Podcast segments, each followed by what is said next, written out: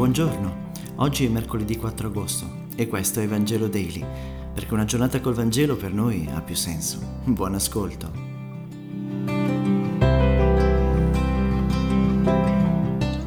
Dal Vangelo secondo Matteo, capitolo 15, versetti 21-28. In quel tempo Gesù si ritirò verso la zona di Tiro e Sidone ed ecco una donna cananea che veniva da quella regione si mise a gridare Pietà di me, Signore, figlio di Davide, mia figlia è molto tormentata da un demonio. Ma egli non le rivolse neppure una parola. Allora i suoi discepoli gli si avvicinarono e lo implorarono, esaudiscila, perché ci viene dietro gridando. Egli rispose, non sono stato mandato se non alle pecore perdute della casa di Israele. Ma quella si avvicinò e si prostrò dinanzi a lui dicendo, Signore, aiutami. Ed egli rispose, non è bene prendere il pane dei figli e gettarlo ai cagnolini. È vero, signore, disse la donna.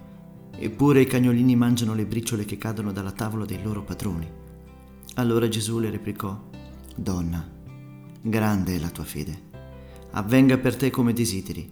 E da quell'istante sua figlia fu guarita. Parola del Signore.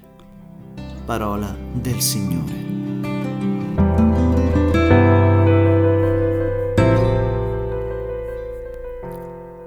Mancanza di fede nel popolo di Israele fa uscire Gesù da casa sua, dalle sue regioni, da quei luoghi dove riscontra che un profeta non è disprezzato se non in casa propria. La fede di Gesù incontra una pagana, donna e disprezzata dai figli di Israele come una persona esclusa, lontana da Dio e quindi senza nessuna possibilità di salvezza. Ma Gesù sembra insensibile al dolore di questa povera madre. I discepoli invece sono infastiditi dalle sue urla questo atteggiamento non ci dovrebbe stupire così tanto. Quante volte vediamo il disappunto, il fastidio, la distanza, la paura di tanti fratelli e sorelle di fede. Il silenzio di Gesù ci lascia un po' perplessi e ci verrebbe da dire, scusa, ma la misericordia e la compassione dove sono finite? Gesù, ci sei? Sono i nostri pensieri. Quando in momenti di difficoltà ci sentiamo ignorati da Gesù e ci sentiamo rifiutati, è come se all'improvviso diventassimo trasparenti, invisibili. Quando ci succedono spiacevoli imprevisti, quando soffriamo nel corpo e nello spirito, quando tutti ci allontanano e ci sentiamo soli, allora sembra che anche Dio si sia dimenticato di noi. Com'è possibile che Gesù sia tanto insensibile al grido del povero?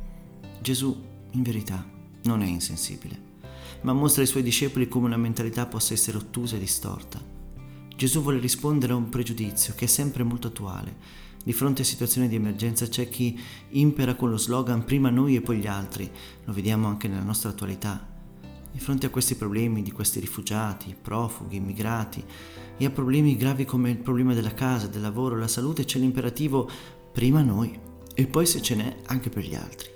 Ebbene la donna comprende. No, tutti allo stesso tempo, anche se fossero solo le briciole. La fede e la fiducia in Dio ci può aiutare da pregiudizi che ci dividono e ci classificano come superiori o inferiori.